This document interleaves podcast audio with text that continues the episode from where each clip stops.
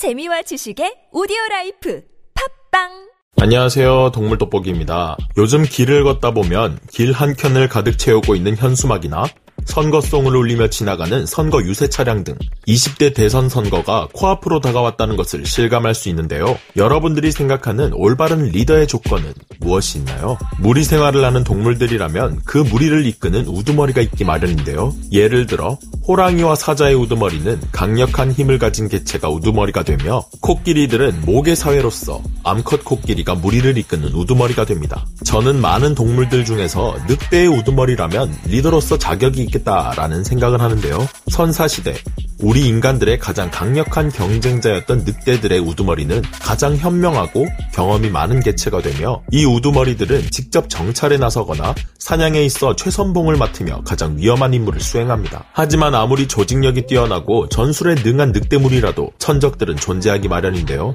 오늘은 포식자인 늑대를 먹잇감으로 만들어버리는 괴물 같은 강력한 맹수와 이런 맹수들에 맞서 살아남기 위한 늑대들의 처절한 전략들에 대해 알아보도록 하겠습니다. 오늘의 동물 돋보기 시작합니다. 동물 돋보기 좀 인.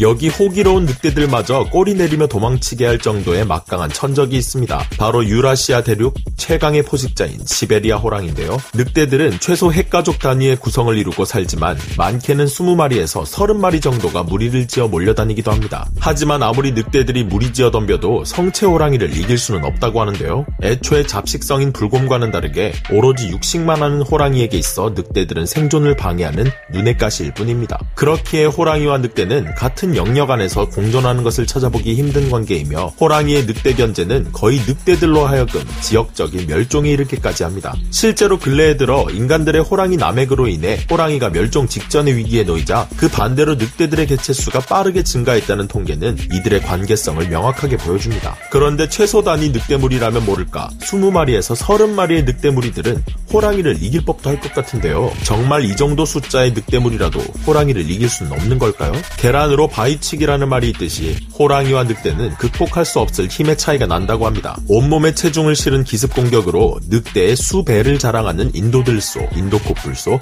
코끼리마저 사냥한 기록이 있는 호랑이에게 늑대 정도는 가벼운 상대일 것입니다. 비록 그 기록들이 아주 희귀한 것들이라고 해도 말이죠. 설사 호랑이들이 기습 공격 없이 늑대와 붙는다 할지라도 호랑이의 앞발 연타우리기와 함께 날카로운 송곳니로 목을 물 경우 거대한 사냥감도 10초면 숨이 끊어지는데 늑대들은 더 짧은 시간 안에 제압이 가능해집니다. 여러 압도적인 무기와 힘을 가진 호랑이에 비해 늑대의 무기는 오로지 물어뜯는 날카로운 이빨뿐이며 하나 있는 무기마저도 호랑이의 송곳니에는 감히 비교할 수 없는 수준. 늑대 무리가 호랑이를 제압하기 위해선 많은 수의 늑대가 긴 시간 동안 집요하게 호랑이의 체력을 빼야 하는데요. 하지만 호랑이 입장에서 늑대는 그저 눈앞에서 발발거리는 강아지에 불과하기에 이런 전법은 통하지 않습니다. 호랑이와 늑대는 먹이 경쟁을 비롯한 모든 면에서 철저한 갑과 을의 입장을 가지는데요. 호랑이들은 을인 늑대들을 사냥할 수 있는 충분한 힘을 가지고 있지만 그저 이들의 먹잇감을 빼앗거나 자신의 영역에서 내쫓는 데에서 그칠 뿐 이들을 사냥해서 포식하는 행위는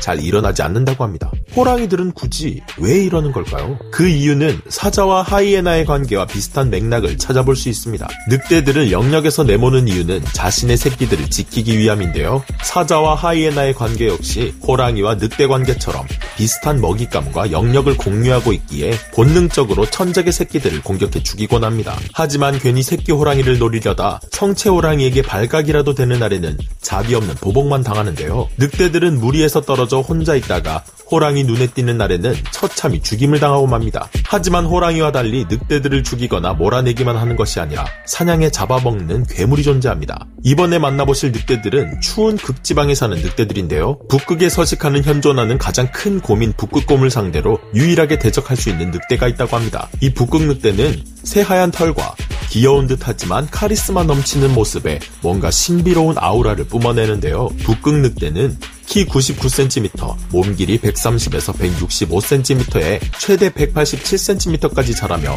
무게 30에서 60kg에 달하는 대형 늑대입니다. 우리도 추운 겨울이면 조금 더 살이 찌는 것과 비슷한 이유로 베르그만의 법칙으로 인해 북극 늑대들은 일반 늑대들보다 훨씬 큰 체구를 가지고 있는데요. 큰 덩치에서 뿜어져 나오는 사나움으로 술록, 말코 손바닥 사슴, 사양소, 북극여우, 바다코끼리 같은 거대한 동물들을 사냥합니다. 이들은 무리 사냥을 통해 대형 늑대들을 사냥하며 북극의 최상위 포식자로 군림하고 있는데요. 하지만 북극을 대표하는 또 다른 최상위 포식자 북극곰이 이 꼴을 보고만 있을 리는 없겠죠. 이들 역시 서로를 경쟁 상대로 인식하고 있기에 서로의 먹이를 강탈하는 것은 물론이고 피할 수 없는 영역 싸움을 끊임없이 하는데요. 하지만 북극곰은 현존하는 가장 큰 곰으로서 다 자란 수컷은 300에서 650kg의 덩치를 가지고 있습니다. 심지어 700kg이 넘는 개체가 있다는 말이 나올 정도로 북극곰은 북극 늑대와는 엄청난 체급 차이를 보이는데요. 더구나 이들은 다른 식물성 음식도 먹는 곰들과는 달리 극지방에 서식하기에 육식 위주의 식사를 합니다. 그 말인즉 신체 구조가 사냥에 특화되어 발달했다는 뜻인데요. 곰들은 앞발을 한번 휘두르는 것만으로 약 1200에서 1800kg 정도의 힘을 낸다고 합니다. 이는 평균 체중을 가진 성인 남성이 야구 배트를 들고 온 힘을 다해 휘두르는 것과 비슷한 위력인데요. 길게 뻗어나온 발톱으로 먹잇감을 잡은 뒤 다른 곰들에 비해 더 큰 송곳니와 고기를 잘 자르기 위한 날카로운 연육치를 이용합니다. 웬만한 동물의 살점은 이 연육치로 찢은 후 맛있게 식사를 할 수가 있죠. 아무리 큰 북극 늑대라 할지라도 이들을 상대하는 것은 역시나 무리가 있을 것 같은데요. 하지만 뭉치면 살고 흩어지면 죽는다는 것을 누구보다 잘 알고 있는 늑대들은 북극에서도 여러 마리가 뭉쳐 군단 생활을 합니다. 그렇기에 아무리 북극곰이라고 해도 이들을 쉽게 건드리지는 못한다고 하는데요. 심지어 두 마리의 성체 북극 늑대가 성체 수컷 북극곰 한 마리를 죽였다는 목격 담도 있다고 합니다. 역시 체급의 중요성을 다시 한번 깨닫게 되네요. 상대적으로 체급이 큰 북극을 제외한 다른 지역에 서식하는 늑대들은 최상위 포식자에 속하지만 그와 더불어 수많은 경쟁자와 겨뤄야 하며 최악의 경우엔 피식자로 전락하고 맙니다. 그나마 덩치가 큰 북극 늑대였기에 망정이지 불곰을 상대하는 회색 늑대 무리였다면 무리 전체가 일방적으로 제압당하기도 합니다. 또한 아시아에 서식하는 늑대들은 이들의 입장에선 조금 치욕스러운 방법으로 제압당하기도 하는데요. 맹금류 중에서도 최강자급에 속하는 검독수리는 체급에 비해 상당한 근력을 가지고 있어 자기 몸무게에 비해 1.5배나 무거운 먹이를 움켜쥐고 날 수 있습니다. 검독수리 수리는 강력한 발톱으로 늑대의 유일한 공격 수단인 주둥이를 틀어잡아 애초에 공격을 방어한 뒤 날카로운 부리로 물어뜯기도 하며 날카로운 발톱을 등에 내려 꽂은 뒤 공중으로 날아올라 뾰족한 바위에 떨어뜨려 낙사를 유도하기도 합니다. 그 외에도 줄무늬 하이에나, 눈표범, 스라소니, 울버린 등도 늑대들의 경쟁자들로 알려져 있는데요. 그나마 다행인 것은 이들은 늑대가 무리로 덤빌 시엔 제압이 가능한 상대라는 것입니다. 오늘은 포식자로서의 늑대가 아닌 피식자, 먹잇감으로서의 늑대의 모습을 다뤄봤는데요. 어린 시절 제가 하던 게임에선 늑대를 애완동물로 키울 수 있었는데 그때 많은 수의 늑대들을 키운 뒤 따라다니게 하며 캐릭터 대신 몬스터들을 사냥하곤 했습니다. 그렇기에 늑대들도 내심 상당수의 무리로 맹수들에게 대항한다면 자신들보다 훨씬 큰 상대도 제압할 가능성이 있지 않을까 하는 상상을 해봤는데요. 하지만 역시 게임은 게임일 뿐이었나 봅니다. 비록 호랑이와 같은 맹수들에게는 졌지만 늑대도 대표적인 포식자임에는 틀림없고 이들의 높은 지능과 전략들이 뛰어난 것 또한 사실이니 부디 멸종하지 말고 오래 지구상에 남는 동물이 되길 바랍니다. 그럼 저는 다음 시간에 다시 돌아오겠습니다. 감사합니다. 동물 돋보기 줌 아웃